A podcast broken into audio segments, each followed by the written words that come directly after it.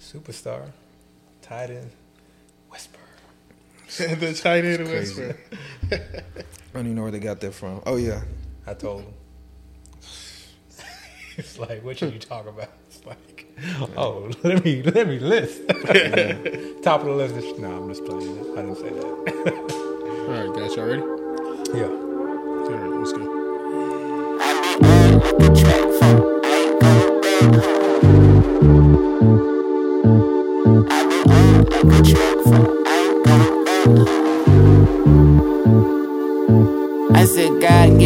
Give me a warning. Please take me for the morning so I leave more disappointments than I ever will appointments. Give a fuck about your feelings, rub it in. This your ointment can't depend on the oinker. Find your Welcome to First and 15, the only podcast that's trying to get you paid. I'm here with the two time FFPC champion, AB. I'm also here here. with our dynasty guru, Dio the Machine. Guys, I want to go through the news real quick. Not much news to come out this week, but I do want to talk about the Claypool injury. It seems like he'll be okay, but is it still relevant or irrelevant? Uh, mostly irrelevant for me. I, you know, I think uh, when we hear about how fragile RBs are, but then we constantly see wide receivers going down with injury.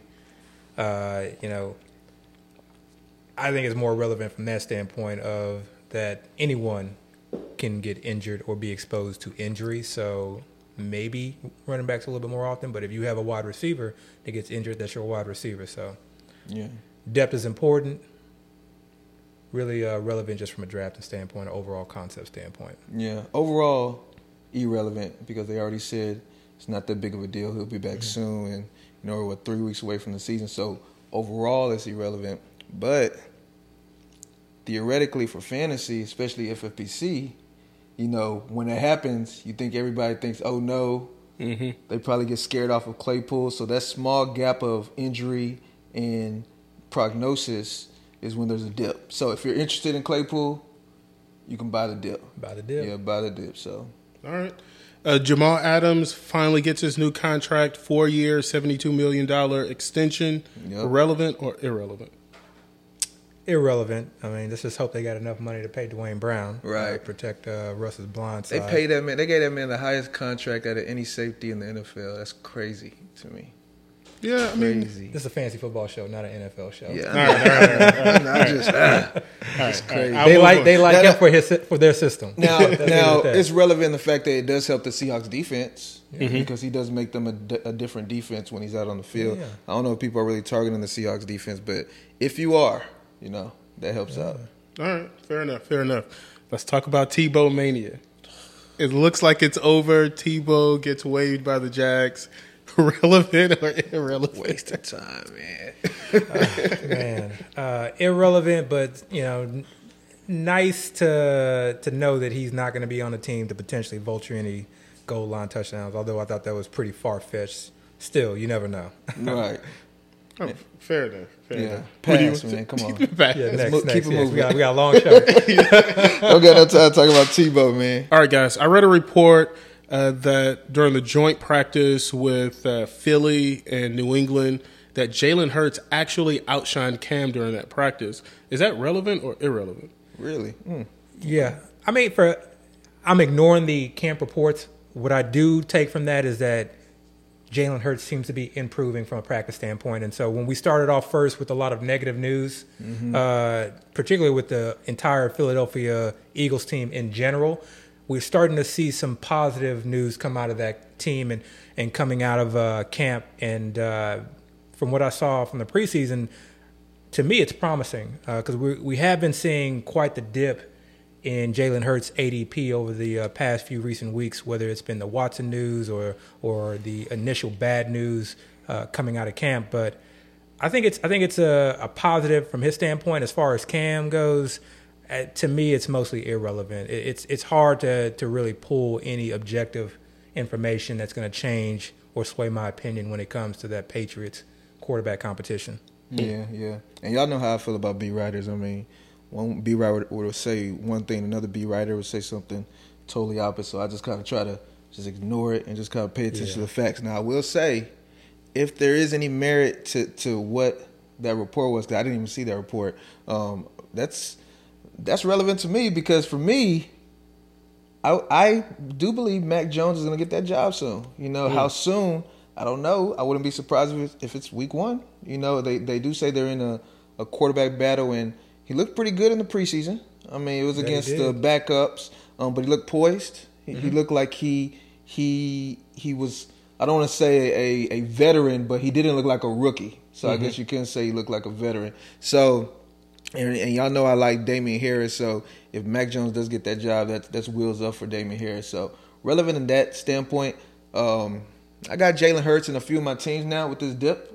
So that's kind of cool. Still a little bit nervous about it, but you know, if he's doing better, then I mean, that, there's nothing but help out a little bit. Yeah, it, it, it's just funny how quickly these ADPs have shifted in just a matter of few, you know, a few weeks. You know, initially we were, you know, screaming the praises and you know, and, and trying to beg people to to take Trey Lance. Right. Uh, and now I've just completely reversed course because his ADP has gotten to a point where it's just not palatable to take him where Yeah, he's man. going. Yeah. So now, you know, you're getting guys like, you know, Jalen Hurts, who is a, a known starter, Right. who's going around the same area. I'm I'm definitely going to go Jalen Hurts over him because again, Yeah. Jalen Hurts has that Konami code upside too. Right. I mean, if anything, he you're looking at you know potentially Lamar Jackson uh, from 20, 2019. Yeah, yeah. You know, I- remember how remember how you know Lamar Jackson looked his rookie year when he started the uh, back half of the season. Uh, very similar trajectory as far you know you know as far as starting off your career career wise, but obviously it's a different offense. I'm not saying that he's Lamar Jackson, but you definitely have that high rushing upside, and that's really all I care about. Right, right. I, I still like Trey Lance over Hurts, but when we were getting Lance, Hurts was going like two, three rounds Yeah. before Lance. Now they're going in the same place. So if it's a toss up, I mean, I'll take either or. Still would prefer Lance, but but Hurts is not a bad consolation prize at all. If I knew Lance was starting, I would mm-hmm. I would take Lance. Yeah, Actually, I would just take whoever was left over. Right. But we don't know Lance is starting. We don't even know if he's going to start. And, and we've talked about it on this podcast.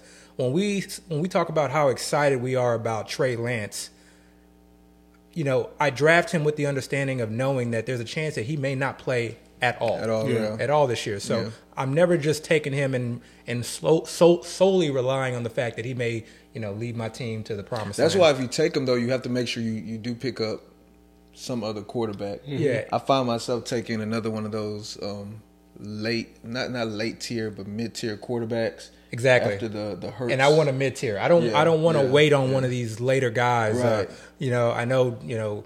Uh, you know, Sam Darnold has an easy schedule to start. Man, don't know, we draft talked, Sam Darnold, I know. man. We we talked about Fitzpatrick, but I, I really don't want any of those guys. I don't want to rely. You know, especially in high stakes, on you know guys like Fitzpatrick in my lineup on a week to week basis. right.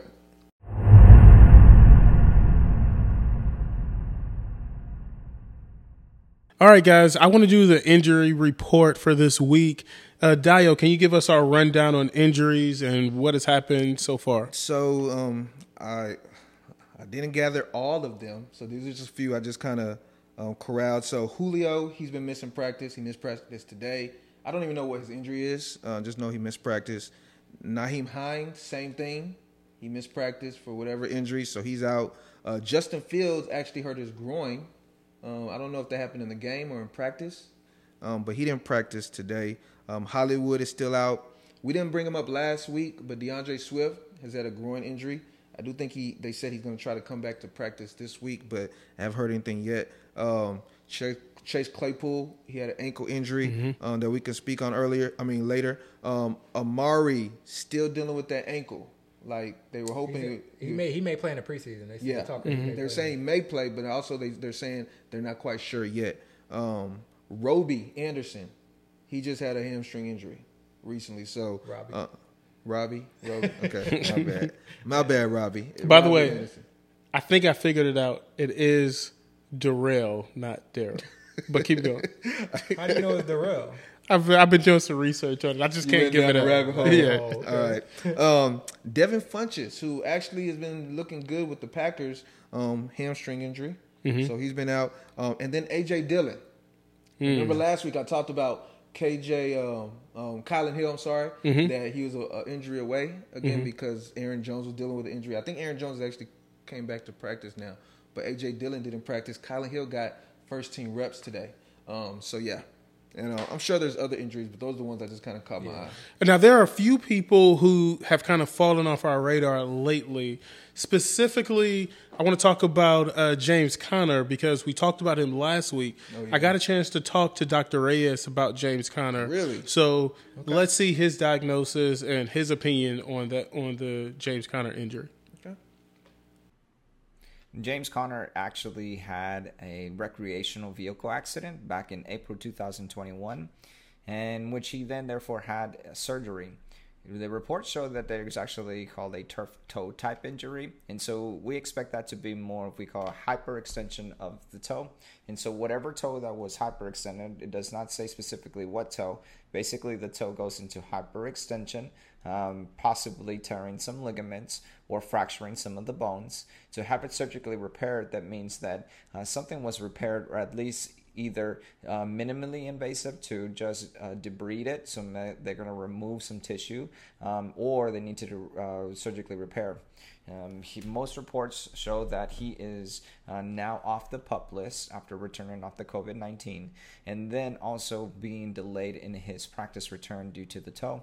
And so we're looking to see that uh, after a toe surgery, um, you're looking at a 8 to 12 month recovery period um, with ramped up strength conditioning and then agility after that.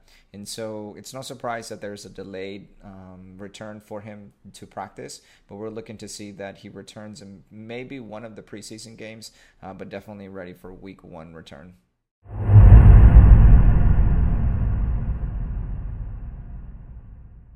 Now, we also talked about Joe Burrow. Didn't look great. Um, I think, AB, you said that you expected him not to look great because of the type of injury that he had. Dr. Reyes also talked about uh, Joe Burrow as well. He actually said he was getting through a mental thing with that today too. So Man, mental, he man, might come be on improving. now. he might be improving. But Let's let's hear what the doc has to yeah, say. what all right, all right, all right. Let's watch it. Joe Burrow sustained an ACL MCL tear um, in November 2020. He went on to have uh, surgery that same uh, month in, in November, and then uh, to repair his ACL is an MCL. So, uh, 12 months removed from there would then put him back into November of 2021. Nine months removed from there, especially from an ACL MCL repair, um, puts him around August 2021. So it's no surprise that they're making a big push for him to return week one. Most reports and then the video analysis from practices show that he is moving um, out of the pocket. He's making you know throws with that uh, left leg being planted into the ground itself. Um, and then moving into a specific direction. And so we're going to want to see that he continues to do that and also passes more criteria um, in, during practice to ensure that he is still making full recovery because full recovery from then would be from 12 months from there. And so he's going to be pushing for a week one return date. Most reports show that he is also uh, trying to push for that week one return date. You're going to be looking at preseason, they ramp up uh, some more activity during practice. Um, we may see him in preseason three, um, but looking to see that he gets into that week one return date from that ACL MCL repair.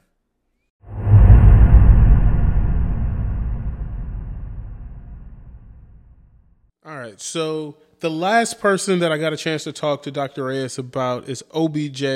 We haven't heard Odell. Odell. Odell, my All right. boy. Odell All right, Jr. Odell. Is he concerned about Odell?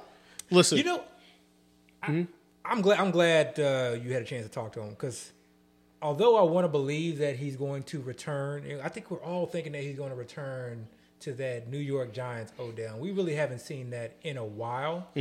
But it's not like his injury occurred like last offseason. It Yeah. occurred in season. A few games in season. And we're just, you know, we've seen the videos of him like running super fast on the treadmill. He didn't end up on the pup to start, but he really hasn't participated in practice. I like and, Odell, man. And I think is I think what's baked into his current ADP is the fact that he's in a, a primarily a run volume offense. Mm-hmm. Baker's his quarterback, you know, good but not great, not ex, you know, and then he's coming off an injury. But I don't think what what is baked in is the potential that he may not be 100% when he comes back. Again, Mm-hmm. that may this may be a situation where we're just assuming that knee's going to be 100%. percent Mm-hmm. We're assuming that it's not going to be eased in. Everyone, you know, everyone's worried about Saquon uh, as far as you know him being eased in, but we're not. No one has the same concern, or no one said anything about Odell just yet. So Let's see I'm interested. Carlos got to Yeah, I'm, I'm, man. Let's see what Carlos got to you didn't like that. I even- ah, you didn't like hearing that. not at all. Not at all. Not at all. The truth hurts. Let's see what uh, Dr. Reyes has to say about it. Some of you may be wondering when Odell Be- Beckham Jr. will return to full practice and uh, play um, after sustaining an ACL tear. Well, he sustained his ACL tear on November uh, 10, 2020, actually in September, and then had surgery on November 10th. And so then, therefore, his earliest return to uh, play would be nine months from there. That would make it about August 2021 they're going to want to see that he passes all criteria past the nine months through the rehabilitation program itself and then through the strength condition and then through practice drills. And so you'll see that most reports that he is actually moving through practice right now and doing most practice drills but no contact. And so we're going to be looking that he's going to actually ramp that up over the next coming weeks in preseason and then looking for a return on week one. He's he is actually uh, moving forward without the pup list and and so they're going to be looking to uh, ramp him up for that week one return date. That would put him around 10 months um, away from surgery. So it's right around that timeline in which we see these individuals return from acl tears then we want to see you know month 11 month 12 to full recovery by then and now they're uh, full into their season. So you're going to be looking at a limited role when he does first start. However that is going to be ramped up barring any setbacks for him. So look for a week one return date for him.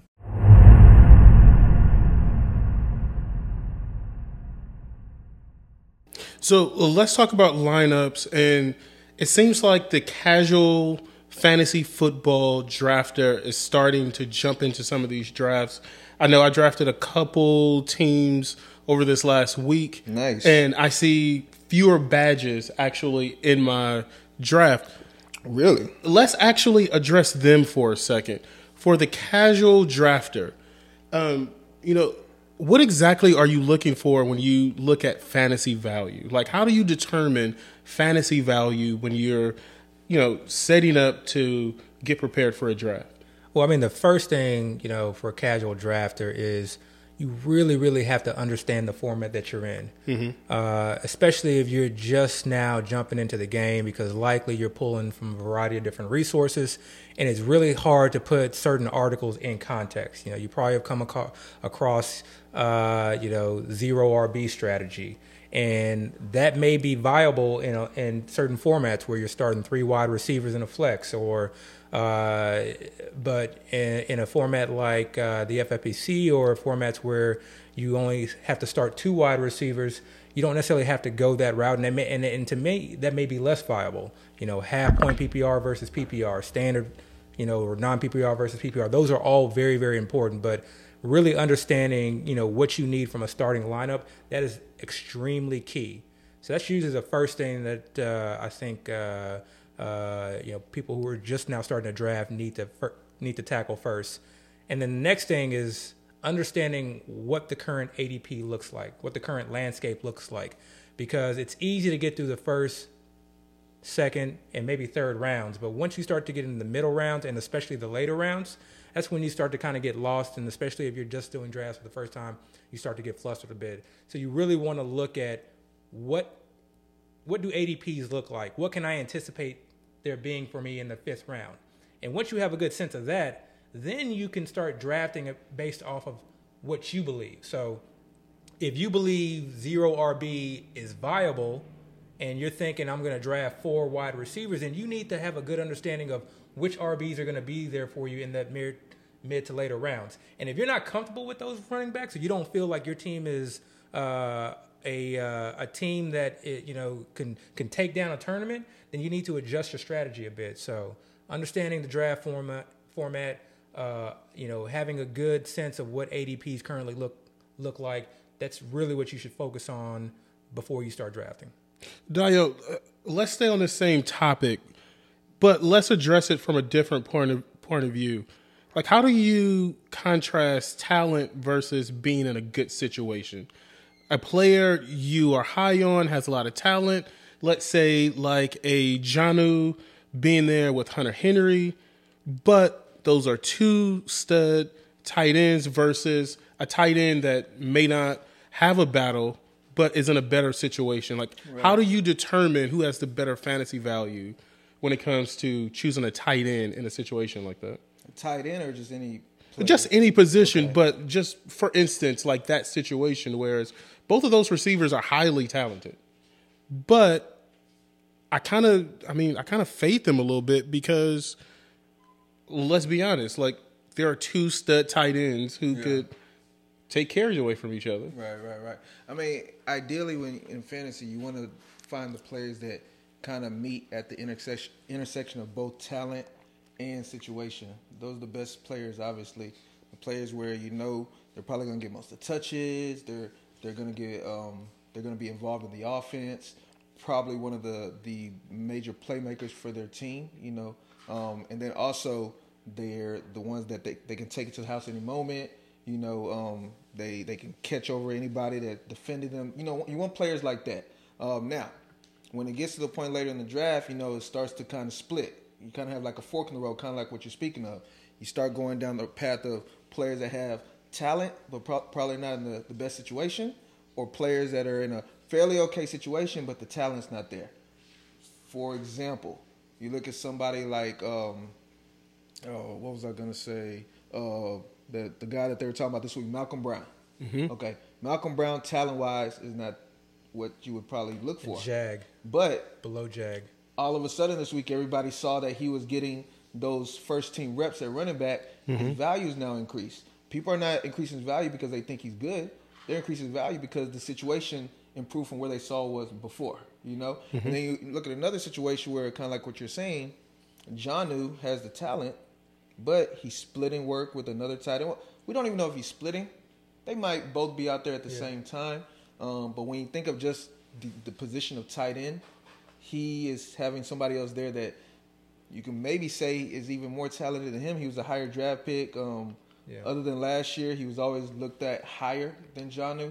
Um, so it definitely depends. Um, I'm the guy that likes opportunity over talent.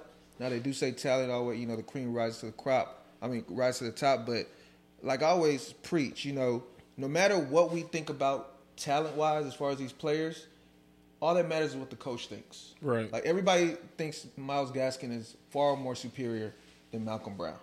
But the Dolphin coaches, for whatever reason, are wanting to utilize Malcolm Brown. You know, so regardless of what we think, you know, we have to kind of see how it is from the, the coach's eyes.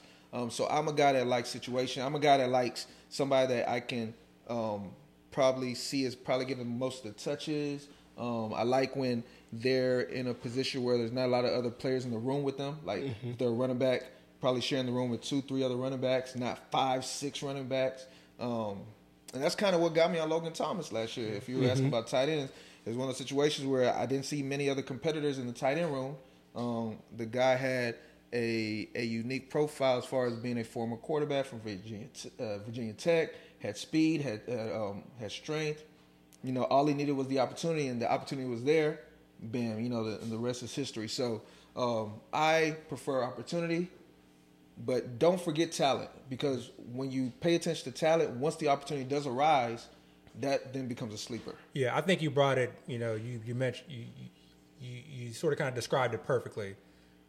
Where talent intersects, where optimal talent intersects optimal opportunity, those guys usually get drafted in the first round. You look at mm-hmm. somebody like C Mac, Tyreek Hill, mm-hmm. Travis Kelce, etc. Those are obvious. But then when we start to kind of move down, even when we get to the second round, this is where we start to have the question. And I really kind of wanted to talk about, you know, players in this sense because I think this is really what we battle with. This is mm-hmm. how we decide who has quote unquote upside or, who is value, yeah. or who has Yeah. value, etc. Right. So there are a number of guys who have the talent or we view as talented, but the situation and opportunity may not necessarily be there. And this is at all different levels. We can start off in the second round. Let's take someone like Antonio Gibson. Mm-hmm. no one is arguing that Antonio Gibson shouldn't be going in the second round. Okay, I'm not making that argument. You want to take him anywhere in the second round, I'm not going to make that argument. What I will argue though is the certainty or this, you know, notion that this is for sure. And I know most people aren't saying for sure, but you know, he seems to be the darling of 2021 as far as having that very, you know, uh, you know, the potential RB one uh, overall upside. And when I see, you know, what his situation looks like as far as having J.D. McKissic on this team, the guy who caught 90 plus passes, mm-hmm. and we do this in fantasy all the time. We gravitate towards the guy that we want to succeed. So we want J.D. McKissic to go away. We want Peyton Barber to go away. We want mm-hmm. all these players to go away because we want Antonio Gibson to be that RB one overall. And then we have something like what we saw in the first preseason game, and I and I get it. Granted, first preseason game, but we saw him come off a third down, and I understand he got three targets, only ran eight plays. I get all of that. Again, we're not arguing if he should be going in the second round. We're arguing can he be that number one overall? And in my mind, he would need to be a three down back. We hmm. always talk about these workhorses, workhorse back. So I'm not saying that that's for sure what's going to happen or that his role is not going to expand. Again, that's just a data point. That's just another piece of this four dimensional puzzle. Mm-hmm. But that's something that concerns me. And then you go to a guy like Nick Chubb. That's the guy to me that I've talked about on the show all the time. To me, his talent is at the top Right. you know but his situation is less than others but that's a guy that based on his talent based on that o-line based on everything that makes him successful i'm willing to take that challenge when we get to the mid mid rounds a guy that i've been battling with lately because we've seen this wide receiver shift up one to two rounds and it's Yeah. making it very difficult to get a lot of these guys uh, kenny golladay he seemed to be there in the sixth round early seventh round Remember, last year Kenny Golladay was going in the second round. Mm-hmm. Kenny Golladay was everyone's Terry McLaurin and Third C- round. third, Third round. round, yeah. yeah, he was everyone's CeeDee Lamb and Terry McLaurin. He was supposed to set the world on fire, and we knew the talent was there. Okay, uh, and by all accounts, by all the metrics, he's a very, very good player, and he has all the attributes of a, an elite wide receiver. But we understand what his situation is. Okay, and so that's a guy again where like if you're in a large field tournament uh, he's someone I'm willing to take that shot on. Hmm. Because to me, he again, I don't think that he's going to be Steph Diggs, but I'm using that Steph Diggs comparison from you know someone you, we're just not quite sure about. We know that they're talented, but we don't. Hmm. You know, the, the, the situation's a question mark. Hmm. Yeah. But if his situation improves, then that ADP and that value can significantly improve. So as we talk about guys, I think moving forward, we're always going to bring up this idea of talent versus situation and opportunity, and where do they fall on those scales, and that should kind of help us out as far as determining, you know, are we getting a player at value, or is this a player that we want to target, et cetera. Right, right. You brought up CeeDee Lamb. Have y'all finally caught up to uh, Hard Knocks? No. No, You know, let's pay no attention to hard No knocks. attention. Are y'all just saying that just because it's the Cowboys and we're not supposed to be watching Cowboys? No, uh, I just I, I literally have never watched Hard Knocks a day in my No, life. I watch Hard Knocks, but I'm not watching the Cowboys. and I knew I knew that. Yeah, it's gonna. no interest whatsoever. All right. We just lost about thirty percent of our, our viewership. all No, right. But real quick, uh, just to piggyback off what Abby was saying, a player that you could look at as having a good situation, but maybe we don't totally believe in the talent, is somebody like a Mike Davis. Exactly. You know? Uh, Mike Davis, I mean, remember, this guy started off with this. I don't even know if he started with the Se- Seahawks, but I think he was with the Seahawks. He was a third, uh, third, um, third uh, string running back. He then went to the Bears. Uh, I think they signed him to be the starter. Lost the job before the Yeah. season even started. I think that's when they drafted David Montgomery. Yep, yep, uh, yep. Ended up going to the the Panthers, and he was C-Max backup, you know, and then he got the opportunity. You know, the rest is history. Um, but prior to even up since last year, nobody thought Mike Davis was anything special. Mm-hmm. Now the guy's being taken in the round four, five, you know, maybe late 6 Mm-hmm. Yeah. Um, and why is his value that high? Because of his opportunity. You know, Yeah.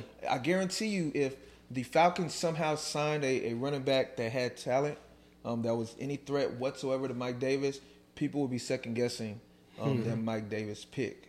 You know, while at the same th- time, if the Panthers added somebody, nobody's going to be nervous about seeing And that, this is you know, important. so and this is important because this is why we always preach stay ready. Mm-hmm. Because none of us were drafting, you know, Myles Gaskin. We're not taking a victory lap because, you know, one preseason game does not dictate or indicate, you know, what the entire season is going to. I, I anticipate that Myles Gaskin gets the majority of the carries or the Yeah, more so. pro, you know profitable carries, you know, as far as receptions and things like that. I'm not saying don't take them, but one reason why we didn't have a lot of Myles Gaskin is because we really took a deep dive into that situation. We looked at the Malcolm Brown signing.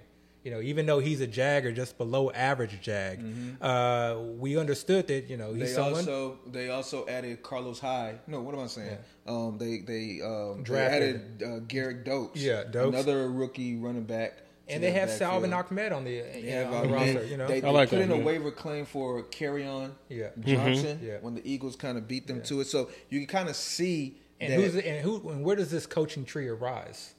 um, Belichick, yeah, Belichick. Right, you know, right. so oh, another thing, Running is back by the- The. Broncos traded in front of the Dolphins to draft Javonte Williams because they knew or they thought Mm-hmm. Yeah. for whatever reason the Dolphins were targeting Williams. Yeah. So, so you can kind of see they weren't sold Yeah. on Gaskin really being the guy. And this is why I personally don't, you know, buy into this idea of the running back dead zone. I don't just avoid uh, three or four rounds of drafting running backs because historically it's shown to be the dead zone. No, I go by you, look at each running back and you determine does this guy have a high likelihood of busting? What does his situation look like? What is his talent like? Because I guarantee you, if if if Gaskins was super talented, I don't care who's back there, I wouldn't be worried, and I would be Right. taking him where he's going. He'd probably be going higher if he was talented. Exactly, If he was because you talented, could so. basically Jonathan Taylor. You know, if you you know we saw you know Marlon Mack looks like he's back. I That's was wrong on that one. Yeah. Marlon Mack looks like he's back. He's so he you know, but Jonathan Taylor is so much talented that even with Mack, even with Hines, you're willing to take him in the Yeah. you know second you know second round for for us, but Mm-hmm. you're willing to take him that high because of the talent. So.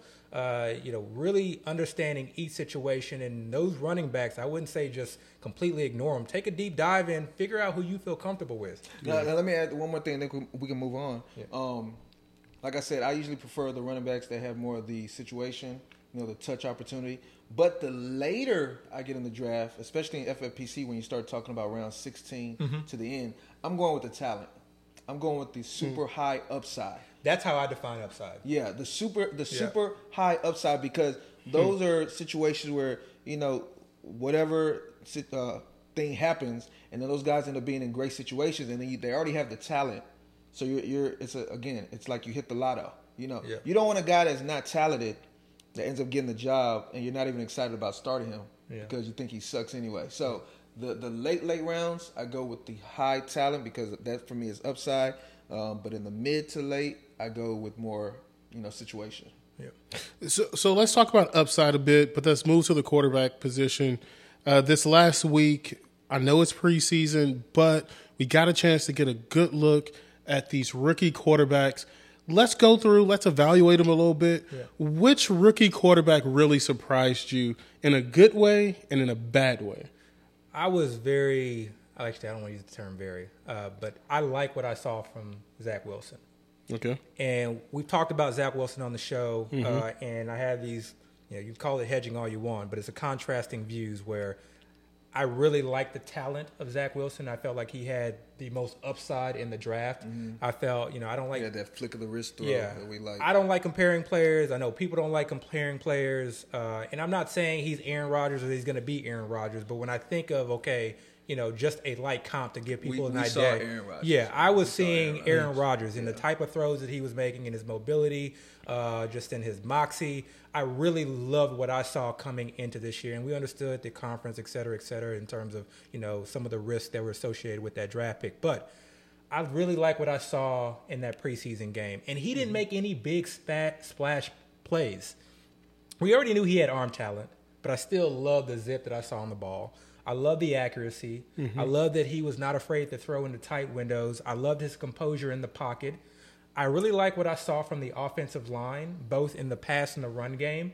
That gave me confidence that this offense can be balanced. And I mm-hmm. think mm-hmm. as a rookie quarterback, you need to be balanced it's a little bit of a leap of faith uh, in a first time OC, but understanding you know who this OC has studied under, I had some fair of optimism coming in. So when you kind of put all of that together, I'm not drafting Zach Wilson. You know, and I'm talking about redrafts and best ball. You know, anybody's game, especially quarterbacks. But, I have him in a yeah, best ball. Mm-hmm. Yeah, but in redraft, I'm not drafting him. But there are pieces in that offense now that before where I would not have considered. Now I'm considering. You know, we've I, you, Mm-hmm. You guys know. Yeah, you guys know I've always been on Elijah Moore. Elijah but Moore, mhm. yeah, Corey Davis, and I'm I'm not. I still would take Elijah Moore over Corey Davis just because again, getting back to that talent versus opportunity.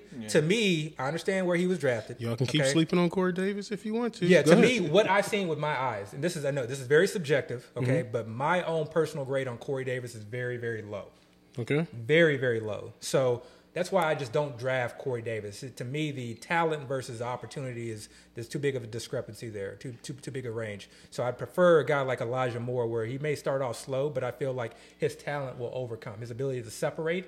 Mm-hmm. His, you know, the rapport that I think he's already building with Zach Wilson, at least based on, tran you know, camp reports, I Mm-hmm. think that's going to be established. I think, you know, to me, Corey Davis is someone who has a very difficult job of just separating, and for a rookie quarterback, he's going to look for that guy. And I think they're going to scheme, you know, Elijah Moore open. But again, getting back to Zach Wilson, Mm-hmm.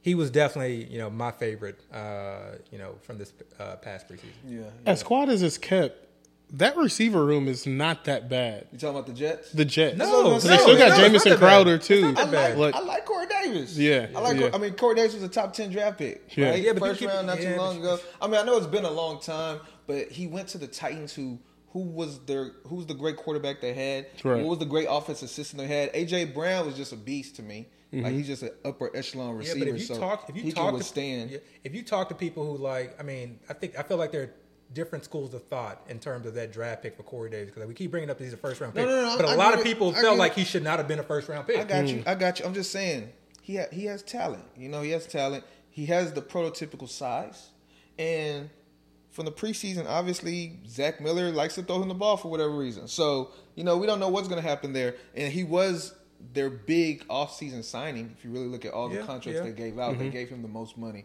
Um, so yeah, I, I like Corey Davis. I like Corey Davis. I'm not saying I'm drafting him high. I'll take him at value. Um, I'll definitely take him in the best ball. Zach Wilson, I think, is a perfect best ball um, quarterback. So I like that call. Um, but I like Elijah Moore. I actually still kind of uh, like Jamison Crowder.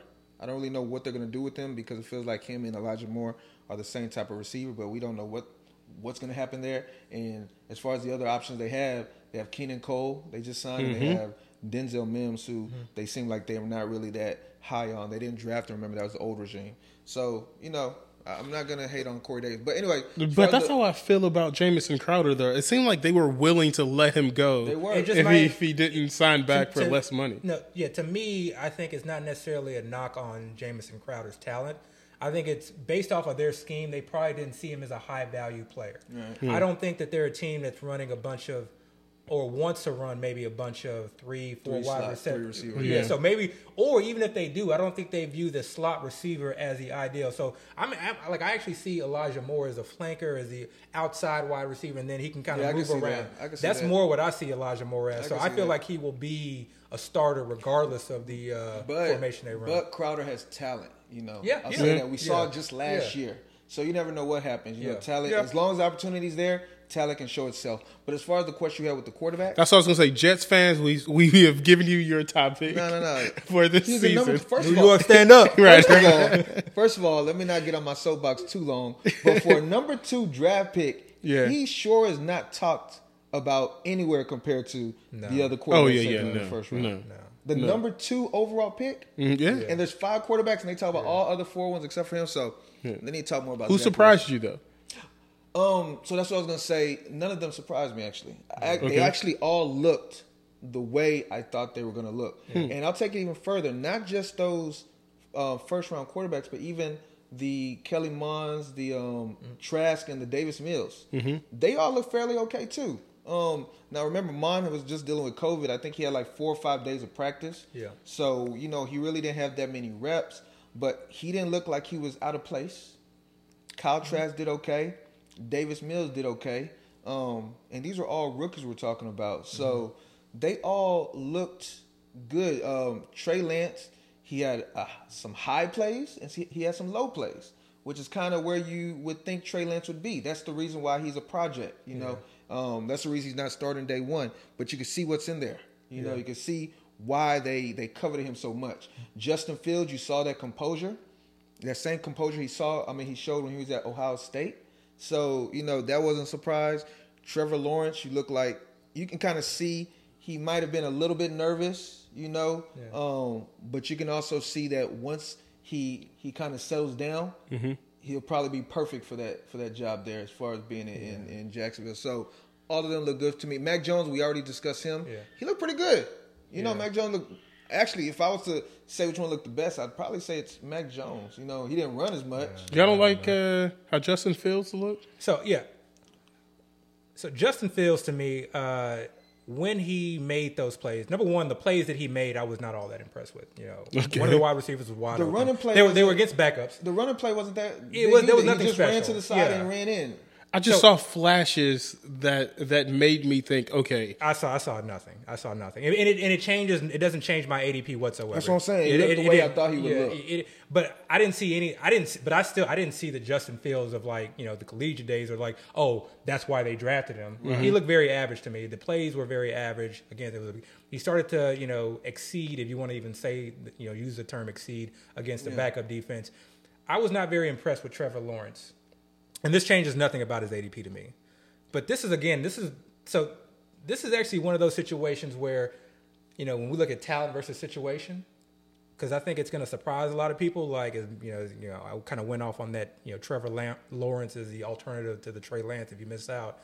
But when I was, you know, grading uh, these quarterbacks coming out of the draft and then going back and watching film, I was not one of the ones who felt like Trevor Lawrence was like the easy number one overall pick. number one. Mm. No, I did not. I, I, I felt like you know I, I could see why they would take him as number one, but you know I was hearing things that he is you know this generational pick. He's like the you know I didn't see Andrew Luck. generational pick either. I saw none of that. I saw none of that. And so actually what I saw when I kind of, you know, was reviewing his college tape was basically, you know, at least uh, as from an inadequacy standpoint, was kind of what I saw this preseason. Again, this means nothing because mm-hmm.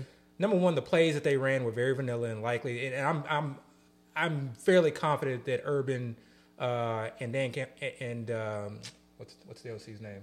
Um, is it? No, it's not Schottenheimer. It's one of those Seahawks. Yeah, he was with the uh, Detroit Lions. I don't know why I'm blanking on his name, Yeah. but I'm I'm fairly sure that they were uh, you know very vanilla and Darren didn't show. Bevell, was it? Yeah, yeah, Bevell. I'm I'm very sure that they didn't show anything. So I, I'm not really necessarily talking about the plays, but it's you know even that one play to Marvin Jones. Mm-hmm. I don't know. You, you can pro- that'll probably be the last time he's able to sit in a pocket for six seconds and be untouched. what you know, and, and he, had and- all day. all day, and he just and it was like it was like he struggled going through the progressions, mm-hmm. and I felt like he locked in on him.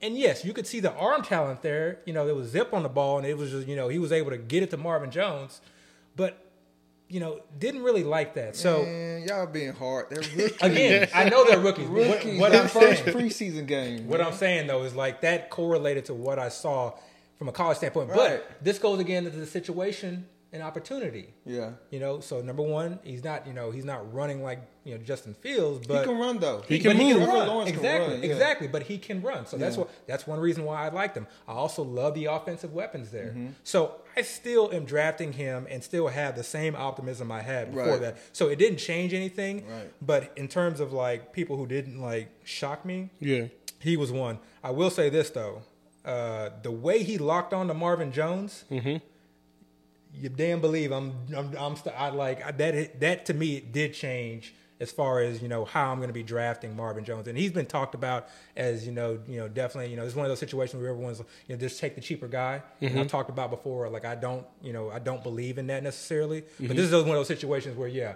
I'm 100 percent taking the cheaper cheaper guy, especially given where he's going in drafts. Man, y'all know that preseason doesn't do nothing to me. So I know we know we know that, does, we that know. doesn't really matter. Yeah, um, we know. Again, they they all look good to me for rookie quarterbacks, first, First game, ever yeah. NFL experience. None of them look like they were just like backups though. totally They were playing- off. They were playing but, but, backups. but historically, there's been a lot of instances where these rookies come in the preseason, they just don't look good. Yeah, You know, because yeah. they're it's their first time. You know, the lights. You know, they're under the lights. They're on TV. But we felt like this was going to be a good QB class. We did, out, We did. so- And, and so far they're not disappointing. Is all I'm no, saying. no. Right, and again, right. what they've done in training camps and OTAs and all the reports we've heard has way more weight and way more precedent than what is going on you know, in preseason. I think you know preseason, especially that first game. I think coaches are really just saying, okay, let's line up appropriately. Let's avoid these stupid penalties. Like Right. let's you know let's like let's just get the basics down. And I love what I heard from Urban Meyer. Mm-hmm. We got to pick up the pace. I felt like we were too sluggish. I want to move at a quicker pace. Trying I do that love Chip that. Kelly offense that was the biggest thing that I took from that that that game. Mm-hmm. We want a quicker pace. Right. Love hearing that from a coach. Yeah. So we talked about rookie quarterbacks. Let's talk about rookie receivers. I never feel good drafting rookie receivers. How do you guys evaluate rookie receivers, and are you really drafting them? I like I don't trust a rookie receiver. I'm sorry, I just don't. each situation is has to be evaluated independently. Yeah. Mm-hmm. And we always say that. everything in context. Yeah. So th- the reason DeVonta Smith goes where Love he him. goes is because, you know, when you look around at the competition of targets, there aren't many, especially from the wide receiver position. So that's why, and, and then obviously, you know, maybe some of the uh, the high, you know, the, the Justin Jefferson, you know, hype uh, or what he did was able to do last year makes people a little bit more comfortable. But then you see guys like Jaylen Waddle, who were who was drafted ahead of him, go much late, and that's again because you're looking at talent versus situation and opportunity. So I think you just got to be careful. You know, these are perfect guys to draft late in drafts.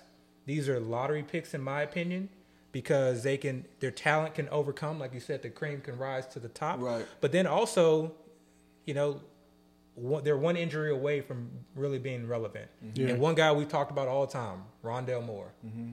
I mean, that was one guy that I was very impressed with what I saw. And this is exactly what we talked about from like day one of the podcast. Everybody's talking This- about Rondale Moore, man. This dude, what we we've been talking about this, you know, for two months now, in terms of how explosive he is, how I saw them using him. It was one reason why, you know, it, it was a, it was a minor reason, but one reason why I wasn't drafting Chase Edmonds uh, is because I felt like Rondale Moore was going, to you know, he was going to get some touches out of the backfield. He can be used in that situation. Yeah. Uh, so we saw him on reverse or, or jet sweeps. Uh, I really think he's going to play that slot position, Yeah. that Larry Fitzgerald position. I really think he's got that job. And like I talked about before, this is one reason why I'm so high on Kyler Murray is because I feel like adding Rondale Moore to that team Mm-hmm. is really going to allow that offense to absolutely explode. Yeah, I like all the rookie receivers. Honestly, the ADP might be in question. You know, like Ja'Marr Chase is going in the fifth round. That might be a no. He's going in the fourth round, Oh yeah, fourth or fifth. You know, it depends. Um, that might be a question. But I like Ja'Marr Chase a lot, so you know, I, I don't mind that pick. It. I've liked him for a while. DeVonta Smith, I like a lot. You know where he's going. Um, we spoke about Rondale Moore. Terrace Marshall is looking like a great value where he's going. Um, what other rookie wide receivers came in? Jaylen Waddle. We're seeing these highlights. You know, I mean, highlights are you know the Bateman highlights. before his injury. Um, who? Bateman before his injury. Bateman was a value. You know, they were talking about how good he looked in camp. Um, even if you go even later, Dyami uh, Brown, um, Again, uh, you Nico one, Collins. These guys one injury away. Yeah, you you mentioned Elijah Moore. All these Yeah. rookies look like they can contribute. Now they might not contribute week one. Yeah. But I mean, if you look at the past few years in the NFL, these rookie running backs by the end of the season end up just being beasts. You know, and this was supposedly one of the the better receiver classes in a while. So I like the rookie You wide just, receivers. yeah, you just have to be patient when you draft these guys, just Yeah. like with rookie running backs, but I think even more so with rookie wide receivers, Right. especially the ones that are on bad teams. So somebody like a Nico Collins, if you don't feel like you can sit on Nico Collins for six weeks, you know, with knowing that he's the third string, then you shouldn't draft him.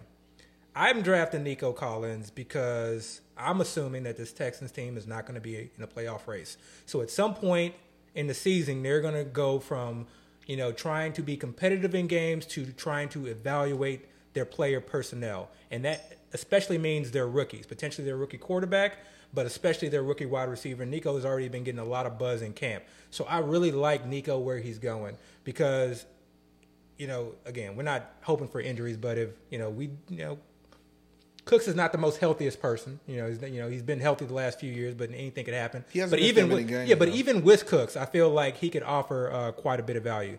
Oh, the last thing I want to say about Terrace Marshall, you know, I've been we've been a Terrace Marshall fan. Okay, Mm-hmm. You've I'm been a Terrence yeah, yeah, I've been Terrace Marshall. I'm not saying that he's Curtis Samuel. I don't even think he's Curtis Samuel. The reason I like Terrace Marshall is because I think he's going to line up in the slot, but I, I especially like him because I feel like he could lead that team in the receiving corps and touchdowns. I feel like you know people always talk about DJ Moore. Oh, because you know you know, the amount of targets he gets, he, you know, we had to see some positive TD regression. Well, some of these players just aren't good in the red zone. And some of these teams don't want to target these players in the red zone. So it's not all about it's not always about, oh, this guy gets X amount of targets. That means we have to see TD regression. You can see some teams specifically target guys in the red zone. And some players are built to be targeted in the red zone, and some players are not. So for me, Terrace Marshall, that big body slot wide receiver, I think I really think he could, you know, be a red zone threat. Uh, I will say though, I was not happy to see him get run down on that. You know. I was not impressed by that play whatsoever. But to, then to see him get run down, Yeah, and we've seen him like run away from defenders in college, but that was, you know, I think he got like four, four, five speed or something like that. Part of that DJ what- Moore, before we move on, Yeah. might be due to the quarterback though. Mm. Okay, so I mean, I'm not. I, I don't have like high hopes for Sam Darnold. That's just shit. I just, you know.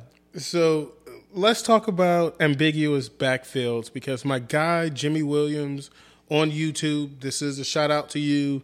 You actually talked about ambiguous backfields and you wanted us to talk about Miami and the Patriots, but I actually think there's a lot more. There are tons of backfields that are pretty ambiguous. And I know that we talked about it in the group chat. I want to touch on some of those backfields, whether it's the Rams or the Chargers or the Saints. And I know what you're thinking. Alvin Kamara is there with the Saints, but what if Alvin Kamara goes down? I want to talk about some of these backfields and uh, who do you guys think is the best handcuff to have in the backfield? I know we did a segment last week on handcuffs, but let's talk about ambiguous backfield. So let's start off with Miami because I know that we touched on that quite a bit. Wait, before we get to Miami, Mm-hmm. let me just mention the Texans real quick because I need to take that L. Okay, Good, good, Prese- good. Preseason should not, you know, you know, it's one just one preseason game, but we've been, you know, we've been kind of hearing some things, kind of here and there, Mm-hmm. and we've been constantly talking about it. And Dale's always been draft Phillip Lindsay for draft Phillip Lindsay. So He we went from like, okay, David For Johnson weeks. is a va- yeah, David Johnson is a value in the ninth and tenth I have round. tons of Johnson too. Yeah, I have tons. The crazy thing is, and I feel bad, and I, feel, I'm, I apologize to everyone out there who I was like, you know, draft David Johnson. I mean, I have some David Johnson shares, but I have way more Phillip Lindsay shares. But I also, I also did mention when you draft David Johnson because of where Phillip Lindsay was going, especially at that time. it was easy to handcuff. Yeah, and, and I didn't even consider it a handcuff, but I felt like both were going so late mm-hmm. that I'll just grab one running back from that backfield. So I'm taking an early L on that. And again, anything can change. David Johnson's still getting the third down role. And when I talked about it, I talked about like they were likely going to be a negative game script. My idea was that, or, or what I envisioned and what I thought, and again, this is where you kind of you know get yourself into trouble with assumption was that it was really going to be David Johnson and Philip Lindsay as the main ball carriers. I felt like Ingram was really going to be kind of in a minor role or even off the team.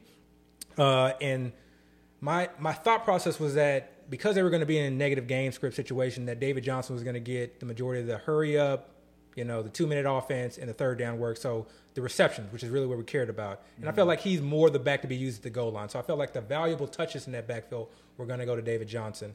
So obviously, you know, we saw the depth chart news, and we, we were kind of we kind of already heard about it before.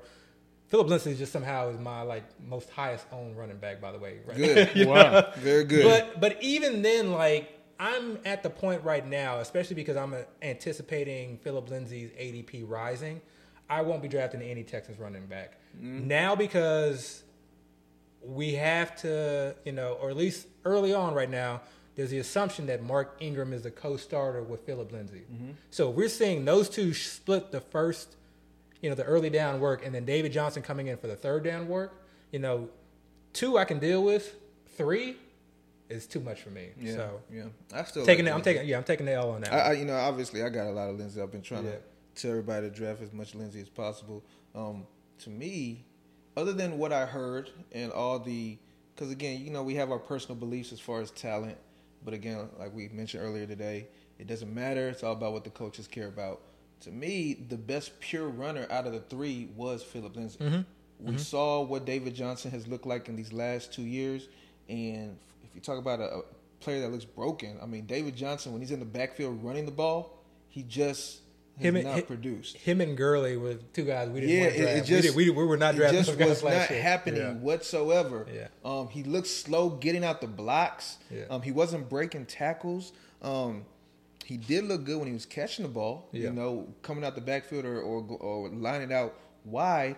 Um, but as far as far as just being a running back, and I've always been under the assumption that this Texans team wants to run the ball a lot more. Um, so if you bring in the type of players they brought in Ingram, they they actually brought in Ingram first before Lindsay was available. Lindsay was tagged. I don't know if it was a transition or the franchise tag by the Broncos, so he wasn't even available.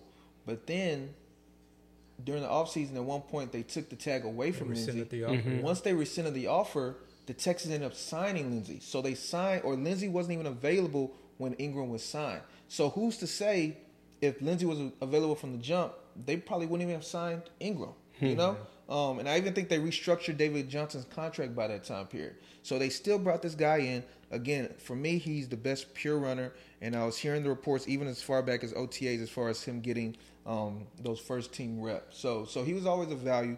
Where he's going now, I still don't think people believe in the Texans. If he's going in, if he's going eleventh, twelfth, I mean, Yeah. even the tenth, depending on how your team is started. If he's going, but if, he, if he's going there, then yes, I- draft I, him. I still think Draft. I think he's still going to be available there, be- available there because I still think people are not going to really feel like drafting a Texans running back Because you know? think about it. Number one, again, and I think this is like a little trick that I use for. I'm gonna call this bad, a bad team, a non-playoff team. Let's, let's mm-hmm. use that term, a non-playoff team. We going to the playoffs. okay. But that back half of the season, that's when they get into player evaluation mode, mm-hmm. especially in a rebuilding franchise. You know, whether we want to call them rebuild or not, but that's when they get into player franchise mode. So these veterans, it could be the littlest thing. It's going to be you're sitting out this week, mm-hmm. maybe two weeks. Okay. And again, Ingram and David Johnson are already older backs anyway. Right. So over thirty both. Exactly. So if you can get Lindsay in those double digit rounds, and I guess now's the time to do it. And you know, we've we've mentioned Lindsay before on the podcast, mm-hmm. so you should have been getting them anyway. I'll take a partial L. No, I'll take the full L. I'll take the full L. But uh, yeah, if you can get Lindsay now, just again, he's one of those guys you just kind of hold on to because all it's going to take is one of those guys to be removed from the equation. Mm-hmm. Okay, and now you got your Phillip Lindsay that you had in Denver Broncos, and he was being drafted a lot earlier than the 11th and 12th And all those guys do have injury concerns. Yeah, they all got injury concerns. Now, as far as the other ambiguous backfields, you have your you mentioned the, the Patriots. Let's talk about the So Patriots you for a second. The guy I'm high on, and we've talked about him already on the show, Yep. Damien Harris, who I didn't watch the game, but You were high on him early too. Yeah, yeah, but apparently, I guess people felt like whatever happened in the game made his value improve. Because Mm-hmm. I'm seeing all these tweets as far as rocket ships up, you know, the stock market graph going up. Something happened in that game. I I don't. love know. that emoji, bro. You know, I, don't, I don't know. So, uh, Yeah, I don't. Yeah, I don't. so I Damien Harris that. is there. Um, Sony Michel is still there, and that's a guy everybody Mm-hmm. expected to be moved at some point, Or if cut. not made the team.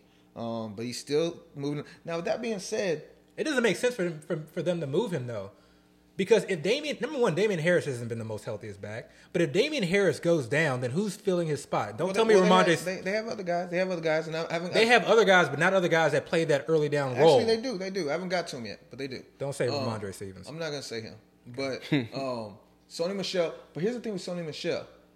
He was playing into the third quarter of that Patriots preseason game. Usually, a guy from historically in preseason game that I've seen, guy that's typically in the plans for the team as far as being uh, a high end player, is not playing into the third quarter. You Right. know, it's not like he's a young rookie or anything like that. But anyways, they have him. They have James White. But the other guy they have, and they talked about it, or I talked about it on the show I was in on the Go District yesterday with Shelly. Um, they have J.J. Taylor. He's a small guy though. J.J. And Taylor, He's a special he- teams he's small as in height. He's not small as in He did- he did- he is not, he is not an in between attack. He's not going to be. He's he not going to replace Damien Harris. He was running that way last year, and they gave him a lot of carry. They gave him a fair amount of carry. All I'm saying, he's, He's there. scat back. He's there. He's. He's not a passing down back. But what I'm saying is that, like, the, I think the reason that they're not just giving away Sony Michel is because they want a legit RB two. Okay, I mean it's fine. I'm just saying backup that there's, running back. there's guys there, and then Yeah. of course there's Rhamondre Stevenson who he ran a long play. I guess I did that touchdowns. literally at the end of the game. Like, did not did not even matter. I did that was Yeah, like so, inconsequential. So um, yeah, he's there. So the guy for me is still Damien Harris. I'm not wavering. I mean, y'all know y'all know me. Nothing in this preseason can happen that's going to really sway what I, I Yeah. see in anything. So so that's that. Now Well, I let mean, me, yeah, let me say. So it also didn't change anything for me because Yeah. also who we saw playing with the first team was James White, mm-hmm. and James White has been the forgotten man, and he's like one of the last running backs drafted. Is in a he? lot I of think he's still being taken like Well, I mean, you know, 13th okay, round, you- maybe? You, know what I mean? He's Yeah. he's going no, he's going later than that. Yeah, way yeah, I feel later. he's going way later than that. So he's playing with the first team, and then again, if you're looking at Mac Jones starting, well, now you got a non-mobile quarterback, Mm-hmm. and again, this is why I'm so high on D'Andre Swift. When you have a non, and when I mean non, when I say non-mobile, I don't just mean non-mobile that they're like a you know the Konami codes. I also mean like non-mobile in the pocket. Some quarterbacks can really move in the pocket. They may not run, but they can really move in the pocket. Right. Stafford is kind of like that. He wants to be a throwing quarterback, but he can move in the pocket and maybe a scramble a little bit here or there. But he really moves in the pocket because he's really looking downfield. But when you have a non-mobile quarterback, they're gonna sit in the pocket for a little bit, and their reads aren't there, dump it down, especially in this offense. So James White, you know, I think has, has just been a value uh, in drafts, and and that's one reason why I don't have a lot of Damien Harris. And it's it's just Yeah. a it's it's a personal preference when it comes to drafting Yeah. because I'm not saying that he's not a value in the eighth to ninth to tenth round, but he's not the type of running back that I'd like to draft on my team. He has value. And if I'm in a pinch, if I go zero RB or what, what have you, et cetera, or he like falls to round ten, yes, I'm going to take him and maybe I'll use him here or there. But he's not the running back that I'm like, okay, yeah, I want that guy as my RB too. I think you're sleeping on Damien Harris, man. I just want I, think I want look, sleeping on I want a running back that's not just going to run on first and second down. I want a I running back that's going to be able to catch passes. I'm not sure. I believe he's going to only be a first and second down running back personally, Okay. but but I mean, So that means that oh. offense would have to literally change everything that they've done I mean for the they, last decade. they they kind of have to. I mean they they're bringing in a new quarterback. I mean Cam How do they have to? They don't have to. Brady's gone. The offense to me was Brady. Everybody knows. Okay, so Mac Patriots Jones is Brady. The pa- Mac Jones. No, stop. Mac it. Jones- No, no, Don't I say mean, that. I mean he's, say that. he's the Clean that up. replacement. Clean Not. Brady. He's the replacement, not from a Yo, talent standpoint, nobody, but I'm a nobody's a replacement. true replacement for Brady. We all know that Brady is his own offense. You know. Look, so what, it is what I'm not saying that his talent is anything like Brady's. What I'm saying is that they brought in Mac Jones. Mac Jones is more like Tom Brady than Cam Jones is. Not from a talent standpoint Cam Newton. than Cam Newton. Not from a talent standpoint, but I'm talking about from a standpoint of how they run But that for offense. me, that uh, for me, Damien Harris's value is higher with Mac Jones than it is with, with Cam. yeah, I agree with that. That I agree with. So that that's I agree actually with. that's actually a good thing. That I agree with. Oh, so that's the Patriots ambiguous backfield. The Well, what ones- about the Jets? Okay, so the Jets. Ooh. So y'all know. Yeah, we know. I, I mean, guess, we haven't been on. We haven't really been on. I guess I'm always just in the minority with these. Um, That's why you got to put it on, on tape because No. they don't know. yeah, I, don't, I mean, you got to put it on wax. They don't know. but we know, we know. You know, I've for a long time I've been on Tevin Coleman. You know, I don't even remember why. I think it's because I was saying that he came from the 49ers, which is the new OC for the Jets. That's where they came from. The head coach came from the yeah. 49ers. Yeah, yeah. Um, he's the veteran. Um, they paid him a, a okay amount of money. He still has talent. He just has been injured. Um, so I've been on Tevin Coleman, but the other guys there is Michael Carter, and that's the guy that everybody's try, trying to draft. You know, he's going in the sixth, seventh round. Mostly seventh. I think Yeah, sixth or seventh round. Um, so that's the target for most people. Most people, um, they're really high on Michael Carter. Really, really high. And we've talked about him already a little bit. That we're not as high on him. Or I don't know if you changed your mind. Um, No, I I like his talent. Uh, Yeah, no, talent, but yeah. I don't I don't like that situation. Yeah. because I felt like, and even going to the preseason, I felt like Ty Johnson looked pretty damn good. Uh, Ty and, Johnson.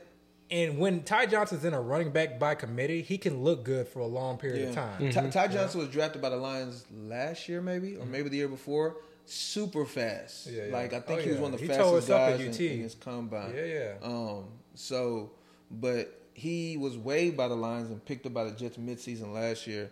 Um. So he's just another, just cog in that room. Mm-hmm. And then they still have Lamichael P Ryan And I Um, keep and I hear random, you know, just positive About Perine? drum beats about P Ryan. Really? Yes. He, he he went to the University of Florida. He's Samaje Yeah. Perine's Yeah, cousin, yeah, I yeah. believe. Yeah, yeah. Um, but he got a little burn, burn last year. Um, they still have Josh Adams. I don't know if y'all remember Josh. Oh yeah, I remember Josh yeah. Allen with the Philadelphia Eagles. Yeah, yeah, he gave the me some big- good weeks. Big dude. Yep. They still have him there for whatever reason. Um, and they might even have another guy that we're not even mentioning. So they just have all these pieces. They might be a full blown committee. Yeah. Full blown committee. Now, I will say, from things I've seen and read, Coleman is getting a lot of first team reps.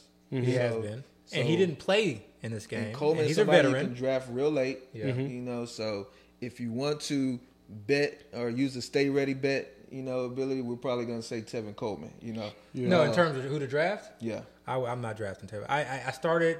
I, I I believe what you said. I Yeah. understood what you said, but it came down to the talent. So you And- drafted Michael Carter in the in the sixth. I've just not. I've not seen Tevin Coleman exceed, or sorry, uh, I've not seen him succeed in this zone blocking scheme. So you're drafting Michael Carter in six. no, no, I'm, I'm not. So no, who are you hell no. drafting? I'm not drafting any of them. If- If if, if, but- if but I if had to pick one, draft- I would Ty Johnson or maybe Michael Carter if he fell to the seventh. You're not eighth. drafting Ty Johnson, man. You're I've drafted Ty Johnson before. You're not drafting Ty. I've drafted Ty Johnson before. You didn't watch the game. The, game, the game swayed you that much? It didn't sway me. I've always, I've, I've, if, if if you would have asked me this question three weeks ago, it would have been Ty Johnson. Really? For a second, it was Tevin Coleman because you got me up to You Tevin would've- you Coleman. been but then I remembered, Johnson. you know, okay, I've seen Tevin Coleman play plenty of time, and, I, and I'm not saying Tevin Coleman's a bad player. I just, you know, I've not seen him succeed in his offense, and he's had all the opportunity. Okay, but before this past game this weekend, you're telling me you were targeting or you had an eye on on Ty Johnson. I probably have more Ty Johnson. I definitely have more Ty Johnson than I have uh, Michael Carter. I don't really have a lot of them though. I mean, I'm, I'm not targeting any of them. Okay, okay. Yeah. What was the other team you were mentioning? Well- oh, you said Miami too, right? Right, right, right. So But let's didn't talk we about, talk about, Miami. them already? We kind of did, but I mean, Myles Gaskin is going kind of high for a Well, guy now that looks like he's late. a Yeah, he's change of fall a little pace. I'm in a, I'm in a main event right now, uh, and we are going into the eighth round. I want to say mid eighth, and he's still on the board. He's still Oh, he's wow. still, he's still he's still available. He was going a lot higher than that earlier in was. this draft season. Oh, so- yeah, yeah. Because people and- were still searching for a running back. Yeah. You know, especially if people that went zero running back, Yeah. they were still searching for some kind of starter that can give them, you know, at least points every week, at least Mm-hmm. week one. The problem It was my- it was that yeah it was that same deal where like we don't we we want this guy to succeed, so we're just gonna completely trash this other guy. Right, right. Like we're just gonna say Malcolm Brown is a nobody. Mm-hmm. Don't worry about him. This is Myles. But the problem is is Gaskin. Okay, he was okay last year. He was good. But his talent is not on the level, you know, where he can just, you know, Or he has that job dominate. Yeah, mm-hmm. security. he- exactly. Yeah. Or where you know where where an offensive coordinator is going to say, okay, yeah, this is your backfield. Right. They don't owe him anything. Yeah, people when you for me when I look at these every year when these drafts come around, I always look at these players that a year prior we were not drafting, or mm-hmm. nobody even really knew who they were. Yeah. That's who Myles Gaskin was. Nobody was drafting Myles Gaskin last year. You know, Myles Gaskin. Um, I don't even remember who the Dolphins. They had Jordan Howard last year, I think. Mm-hmm. They had somebody else. Jordan that- Howard, yeah. back there. Um, And Jordan Howard was not a fan, uh, or the uh, OC at the time uh, was He not didn't a like fan. him. He did not like him. Yeah. He didn't. He did not feel like Yeah. he felt he fit his system, which Yeah. is why they really didn't use him. Mm-hmm. So there was a situation that was created where basically there was not, you know, a Malcolm Brown there, and it was really just Gaskin. Right, right. So he just kind of just kind of fell into that position. He thrived to some extent, Yeah. but he he wasn't a guy that they picked up specifically to be their main back. Yeah. And we mentioned it already. They signed Malcolm Brown. He was one of their first signings, and I heard the coaches talk about how they liked the way he looked when the Rams played the Dolphins last year, as far as how he was running and pass blocking. So they favored him to some extent. You have um, the Gerrid Doaks. We talked about him already. Um, who's a rookie who actually looked pretty good. He was a, you know, one of the higher ranked running backs in the draft. He didn't go high. It was a seventh round pick, but he was there. Um, they wanted to get Javonte Williams. They um, they still have some Salvon Salvon Ahmed or whatever. Ahmed. Salvon, Salvon Ahmed. Right, right. So you know, there's there's other players there that just kind of just kind of mess around with those touches. This team wants to pass, and they want to pass down the field. Okay? and their offensive line is not that great. It's either. not that great. So I think the reason that they, you know Malcolm Brown is like going to be getting a lot of this work is because he's going to be pass blocking a lot. Mm-hmm. So I think you know, and that's just not you know a skill set or where uh, you know Malcolm Brown is another guy I was mentioning a long time ago to tell everybody to kind Man, of. we gave you credit on that already. we, did we talk about Jags already? We did, we did. No, we did not No, talk about no, the Jags. Did we talk about the Jags, No, right? no, we didn't talk about the Jags backfield. Okay, All right. this is where no, I mean, yeah. it's, it, no, okay. It's We've just talked one- about the Jags it's before, one, though. Mm-hmm. one, it's just one preseason game. Okay, I literally just I really don't want much of Travis Etienne in the fourth round. Okay. I really don't even want him in the fifth round. Okay, Is he going in the too high. fourth? He's going in the fourth or fifth. I think Wow. he, you know, especially for people who who, who go zero RB Okay. because they think you know the talented guy, you know Percy Harvin role, receptions, etc. He's like I think the perfect zero RB target. But I see him going in the fourth round or at the very least early fifth. And whether you want to look at depth charts, whether you want to look at beat reporters, whether you want to look at the first preseason game, whether you want to even listen to coach speak, everything has basically said and shown that James Robinson is going to be the lead running back. But that also, like you mentioned before, Carlos Hyde is going to get some touches as well. And then Travis Etienne is going to be kind of mixed in here or there not as a third down back. Okay, he's not going to be the third down back. Mm-hmm. So his touches are going to have to be designed. But how many design touches is he going to get? You hmm. know, from a standpoint is of him being fantasy viable. I just cannot touch him in the fourth round. I, want, I don't even want him in the fifth round, to be quite honest. I, I have one to two shares just to say, okay, you know, just in case. But I think people view him as, that- you know, people view him in the same light of Javonte Williams. And I would rather have Javonte Williams if we talk about Broncos backfield. I'd rather have Javonte Williams because people view him as that running back that, okay, you know, you just got to be patient, and then towards the end of the year, he's going to take over the uh, the lead job. I don't see it that way at all. I think he has a role, and that is his role for this year.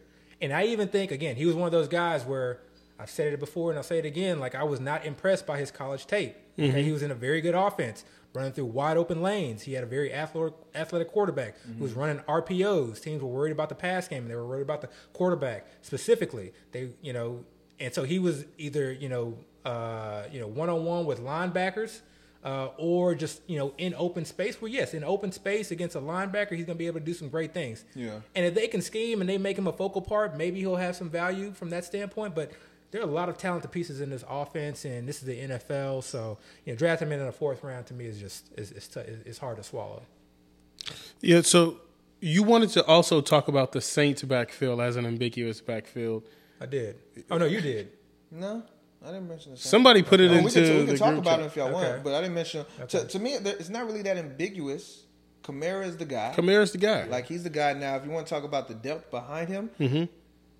everybody right now is under the assumption it's going to be Latavius Murray, and I say it as if it's not, but it most likely will be Latavius Murray. But there's a few things you just have to kind of be aware of. Number one, the Saints do have an out in that Latavius Murray contract. Latavius Murray is older, 31 or 32 years old. Um, he doesn't have a great, great skill set. He's a bruiser. He's strong, uh, okay speed, but it's not something that you can't replace one way or another. They just added Devonta Freeman, who who's somebody who, in two years ago, you would look at as more talented than Latavius Murray. Um, I, I wouldn't be surprised if they decide to get rid of or move on for Latavius Murray. That's all I'm really saying. Um, I would be I would be shocked. no, no, no. I, I wouldn't be surprised at all. I would all. be shocked. Um, the guy that was there that I had my eye on for a while was Stevie Scott. He played college. He's a rookie from Indiana. They actually just waived him, um, so I guess ignore that guy. But the other guy they're talking about this week is this Tony Jones guy that um, he looked pretty good when we were here on Saturday. We were saw, seeing him kind of run a little bit, so he looked pretty good. Um, and again, Devonta Freeman's there.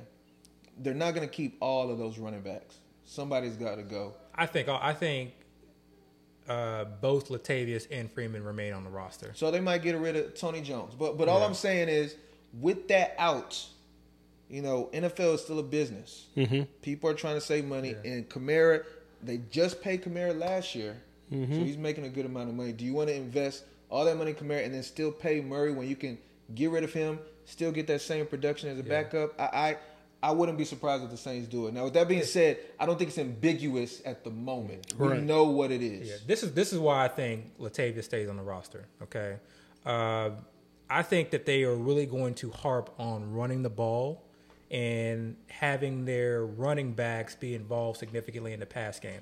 I don't really see Kamara getting more carries or significantly more carries because he's just not that type of running back, and they want to keep him fresh. They, this team still has playoff aspirations, so I think that they just didn't have somebody that was behind uh, Latavius Murray, and they wanted depth. Understanding that Michael Thomas is hurt, Drew Brees is no longer there, that they may be more run heavy.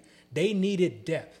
We had an remember we talked we always we talked about this a couple times. There's an additional game this year. Yeah. We can't we can't underestimate that, and I think coaches and teams understand that that we can't you can't just run your teams and your or your run your players into the ground. Mm-hmm. So having that depth there, I think, is important. So I think that's what Freeman provides is depth at that position. Now, who's you know do Latavius and Freeman split carries? Like that's up in the air. You know who knows. So to me, Latavius is less of that. Okay, you know yes, you know let's target him as one of the higher priced uh, handcuffs. But the other thing that I think went under the radar was that I think there was a comment or a quote, and I can't remember if this was from the coach or the beat writer, but they mentioned that one of the reasons they brought in Freeman is because they had to take Ty Montgomery and move him to wide receiver. That hmm. reduced their depth at the running back position. And if you watch that preseason game, Ty Montgomery was running with the first team and he was running real receiver routes. Hmm. And he was running out of the slot. And he was and they were short routes, underneath routes, and there were intermediate routes. You know, he ran one down the seam. Okay. I don't know what Ty Montgomery's designation is. I'm not saying start drafting Ty Montgomery now, but if his, but listen, hey, hey, listen, if Ty Montgomery has a running back des- designation, just keep an eye on it, okay? Just keep an eye on it because they still haven't brought any in anybody of significance. Who did they bring in just recently? Uh, what's his For name? receiver Kevin White. Kevin White, you know, failed first round pick. That's again, you know, people always want to bring up, well, this guy was a first round pick. Mm-hmm. This dude was dropped, drafted top ten overall, as amounted to absolutely Yeah, a zero, lot of nothing. injury issues though. I mean, you know, even he's came back from injuries. He still hasn't done anything. You know, he's been on plenty of teams. So, but either way, they brought you know brought in Kevin White. They have a bunch of you know. So for Ty Montgomery to be running with the first team, and remember, this team has always been kind of high on Ty Montgomery. You know, just from a you know player standpoint, they went out and got him. So I'm just saying, you know, again, Don't draft Ty Montgomery. And- only and- because from a running back standpoint, if you go on zero RB, you never know if he ends up being a slot receiver. Because who's their slot receiver right now? Still don't draft him. Anyways, um, again, Let's talk don't about be surprised if Murray leaves. What was it? Let's talk about one more team though. Okay. Tampa Bay, because I don't know what to do with Tampa Bay. I mean, Ronald Jones. Is it Leonard for Leonard Fournette? They just got Gio. Like, I'm going Gio. Yeah, this was a- I'm as soon as they Gio. signed Gio, this this question was answered. Easy. Really? E- yeah, Yeah, we've easy. never had, which is why we literally the only person we drafted is Gio. Geo, yeah. I only have I have no Rojo or, or zero, Fournette. zero, and that's hard to not have a share of a, a, a certain player, Mm-hmm. especially drafted in that mid tier round. That's hard. That's hard to do. Mm-hmm. I have zero. so you guys think Gio is going to own that backfield? No, no, no, no, no, no. He's getting the passing He's the down. most valuable one. There. Yeah, I expect him to get the two minute work, uh, the Mm-hmm. 3rd down work. And remember, we've seen James White operate in the red zone and at the goal line. Brady We know that Brady runs quick. Okay, so if it's a third down and Gio's in there and they convert and Brady's like, "Let's go, Let's go. let's go." Gio staying on the field. They get in the red zone. He's not calling the timeout to say, "Let's get this bruiser in." No, he will run that offense. Gio can run And through the middle yes. of the whole. Um, Yeah. People forget. Go back and look at. Go back and look. You know what? Go back and look at Gio's uh, the uh, when they played the Pittsburgh Steelers towards the end of the season. Go back and just the the game's on YouTube. Go back and look at that game, and that'll give you everything that you need to know. that was just last year. What round is um Gio going in right now? Shall I Can probably you- say can you- like I think he just had a board up. Let me see. 13th to 14th round. Because when I was taking him, I was getting him real late. Like Oh, yeah, real, yeah. real late. Yeah. I Gio went in the at 13th in kind of went up a little bit. Yeah, yeah. We were yo. That's like 16, like 17, yeah, like really yeah. late in the draft. So, um, which is where we're getting certain players right now. yeah, yeah. these boys is crazy, man. I tell you, Yeah. these boards are crazy. It's definitely in So flux. players, yeah, yeah. These these boys are crazy. So let's hop back to quarterbacks for a second. Speaking of ambiguous backfields, let's talk about an ambiguous quarterback position. Who are you guys taking to win this Denver quarterback? Have we uh, not battle. spoken on this already? We have not spoken about. Ah, it's only been in our group chat. Yeah, we I have got you. not spoken I about you. I got you. the Denver Well- Still on your quarterback guy? 'Cause battle. I'm still on my guy. I'm still on my guy, but the preseason didn't change any of that. Uh, nothing that's come out of camp as far as reports and you know who's doing well. Like really, uh, this seems to be a you know kind of a, a coin flip in terms of who wins this. The reason I think it's Teddy Bridgewater is because I feel like he does a better job of running the offense the way that they want it, and I feel like this defense is going to be extremely strong. It's one of the defenses that I target late in drafts. I think that they are going to excel, and I think they want a quarterback back there that's not going to turn over the ball. They have from what I, you know, when I, the one thing that I did take away from that preseason game is that they have a very, very good offensive line. Mm-hmm. Okay, from a standpoint of just they just seem to just work and gel very well together. Uh, I love their outside outside uh, zone scheme. Javonte Williams again is a guy that I wasn't super high coming out, and I wasn't like you know amazed at what he did, but he looked very, very good coming out of the uh, you know uh, you know coming out of the gate in his first preseason game. So I think it's a team that's really going to want to run the ball. They're going to want to win with defense, and is going to want a quarterback that's not going to turn the ball over. So that's why I'm going Teddy Bridgewater, and he looked mm-hmm. good. He looked really good. He made some very very good throws, and people. Don't, you know, Teddy Bridgewater's a little bit mobile. I think he had like four or five touchdowns, rushing He's touchdowns last too. year. Mm-hmm. But Teddy's pretty safe. Yeah, He everybody seems use that term safe. safe, but I mean he he is safe. But he he looked very good in terms of running that offense. Yeah, and I'm mm-hmm. I'm the Drew Lock guy. Yeah. I always have been. I just think Drew Lock is way more talented. I don't think Bridgewater is actually very good. I think he's a game manager. He's smart. He's cerebral as far as the quarterback play. Um, as far as his his uh, physical capabilities, I, I do think he's lacking. Um, and you know, you made the comment, you know, with the type of team they have, as far as being strong on defense, um, and the other type of the the way they've constructed their team, they want a, a guy that's not going to mess it up.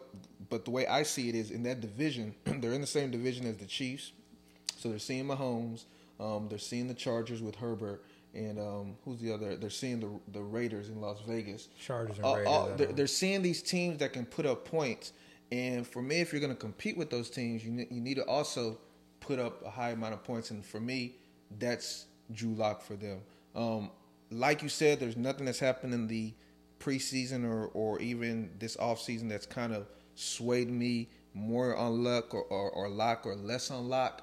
Uh, I do think when it's all said and done, um, he's just going to show he's a superior talent. And if he doesn't show he's a superior talent, um, number one, um, that's totally disappointing with Lock, you know, because he has the the opportunity right in front of him. But number two, I'm not as high in, on all their their skill players. You know, so um, that's kind of how I see it. All right. That was a quick one. Um, I do want to go to our last topic of the night. We've talked about quarterbacks ad nauseum. We talked about running backs. Um, I want to go back to tight ends for a second. Who's the best tight end not named Kels? And yes, I'm saying it on purpose. That's the way you say it. Yes, Kels Respect that man's name. I, think, I honestly think he was joking. I, No, no, I Waller? think, I think, he, I think he was serious. or Kittle? Out of those three, who's the best? No, no, not named those three. Who's the best tight end in the I mean, so who's like ranked four? Talent Yeah. or situation? Who's the who's next on your board on tight ends? And Dio, I want to go to you first because you are a tight end whisperer. So, who are you taking? Because talent wise, I think it's Who you drafting number. Four? Who are you Pitts. drafting number I'll four? take Pitts number. The way the board is going now, No, no, no. Who you drafting in a vacuum? Who you drafting number four? Who's going to produce? Who do you think is going to produce the most at the towards the end of the year? um, out of those two, I would take. Uh, I say those two, but Hockenson. Okay, so you think, okay. Yeah, Hockenson's my guy. Okay. Why? Um, I do think he's very talented, very very talented. I think he and George Kittle even said it himself. Um, coming out of Iowa, um, Kittle said Hockenson was better than him. They both went to the same college. They trained together. Um, so Kittle had high praise for him. Um, he he's a guy that can stay on the field because he can also block very well. He has a size. Um, situation wise, he is the number one option. I'm assuming this, but from the way things look right now, he's the number one, the main, maybe you can even say the only option in the passing game They're in trouble for, for the the- Lions. the case. You know, um, and and I think he can he can beat any any anything. You know, as far as any kind of defense, whether he's double team, covered by a safety, covered by a linebacker. I think he can beat anybody. And then the type of quarterback he has, he doesn't have a quarterback that can really throw deep um, often or or really just kind of gunsling. So he, he has the type of quarterback that's more so going to kind of find the medium range of the field type plays. Um, so for me, Hockenson is the fourth ranked in fantasy tight end. Talent wise, though, I do think it's Pitts. Pitts to me is is honestly a wide receiver in the tight end um, mold. Um, but Pitts is not the number one option for the for the Falcons. It's going to be Calvin Ridley. So Maybe even Russell. I mean, maybe even uh, Gage. But Russell Gage. yeah, but number Yeah, four so tight end. It's you definitely taking? not Hockenson. I, you know, I again, I'm, I guess I'm gonna die on this hill. Uh, Mm-hmm. It's on tape. It's been on tape multiple times now, and I understand Oh, don't say, everybody's don't on. say this again. I understand everybody's on Hockenson. I just I cannot get there.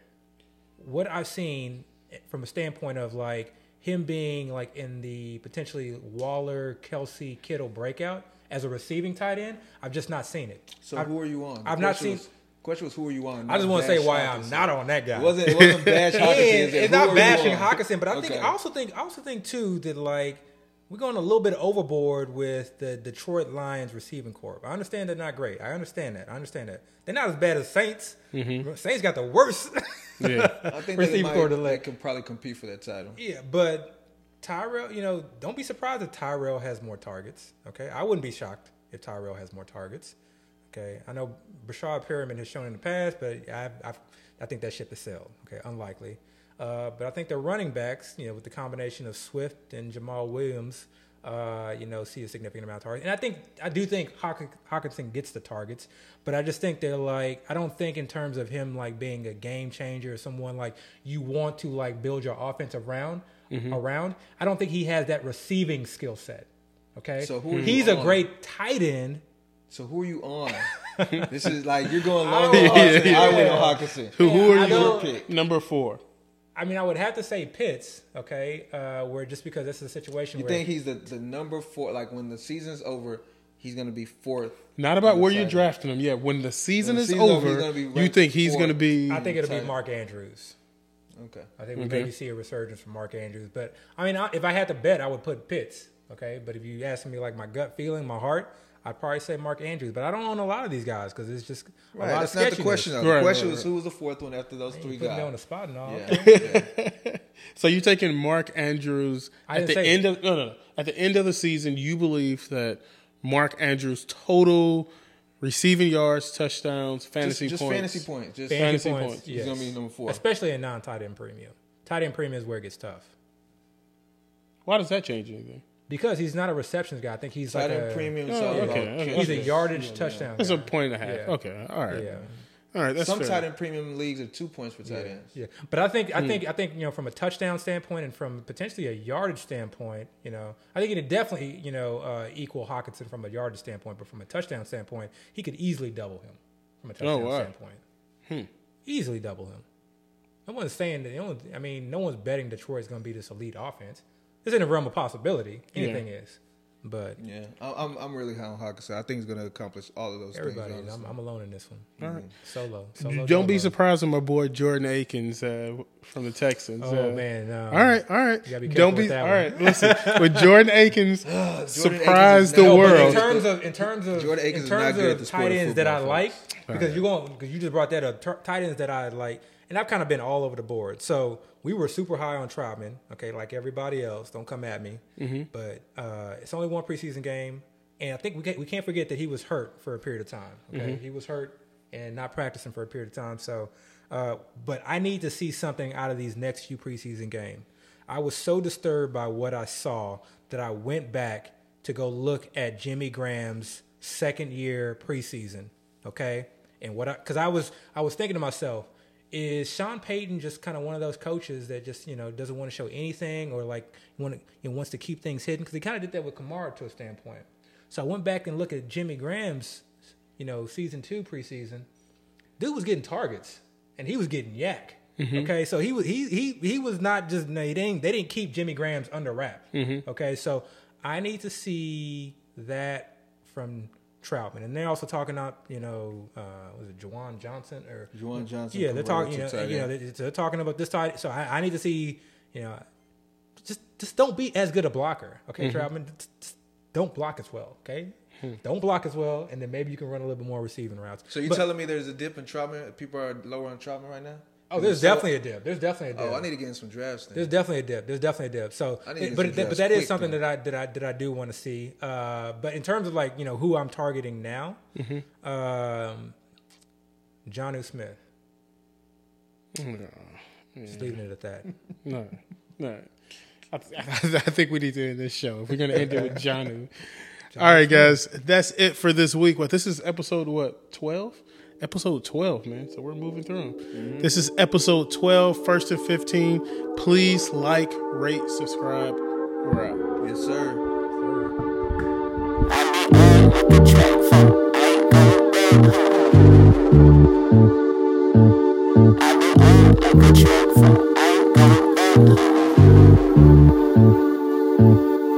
God, give me a warning. Please take me for the morning so I leave more disappointments than I ever will appointments. Give a fuck about your feelings, rubbing in. This your ointment can't depend on the oinker. Find your pick in the blanket.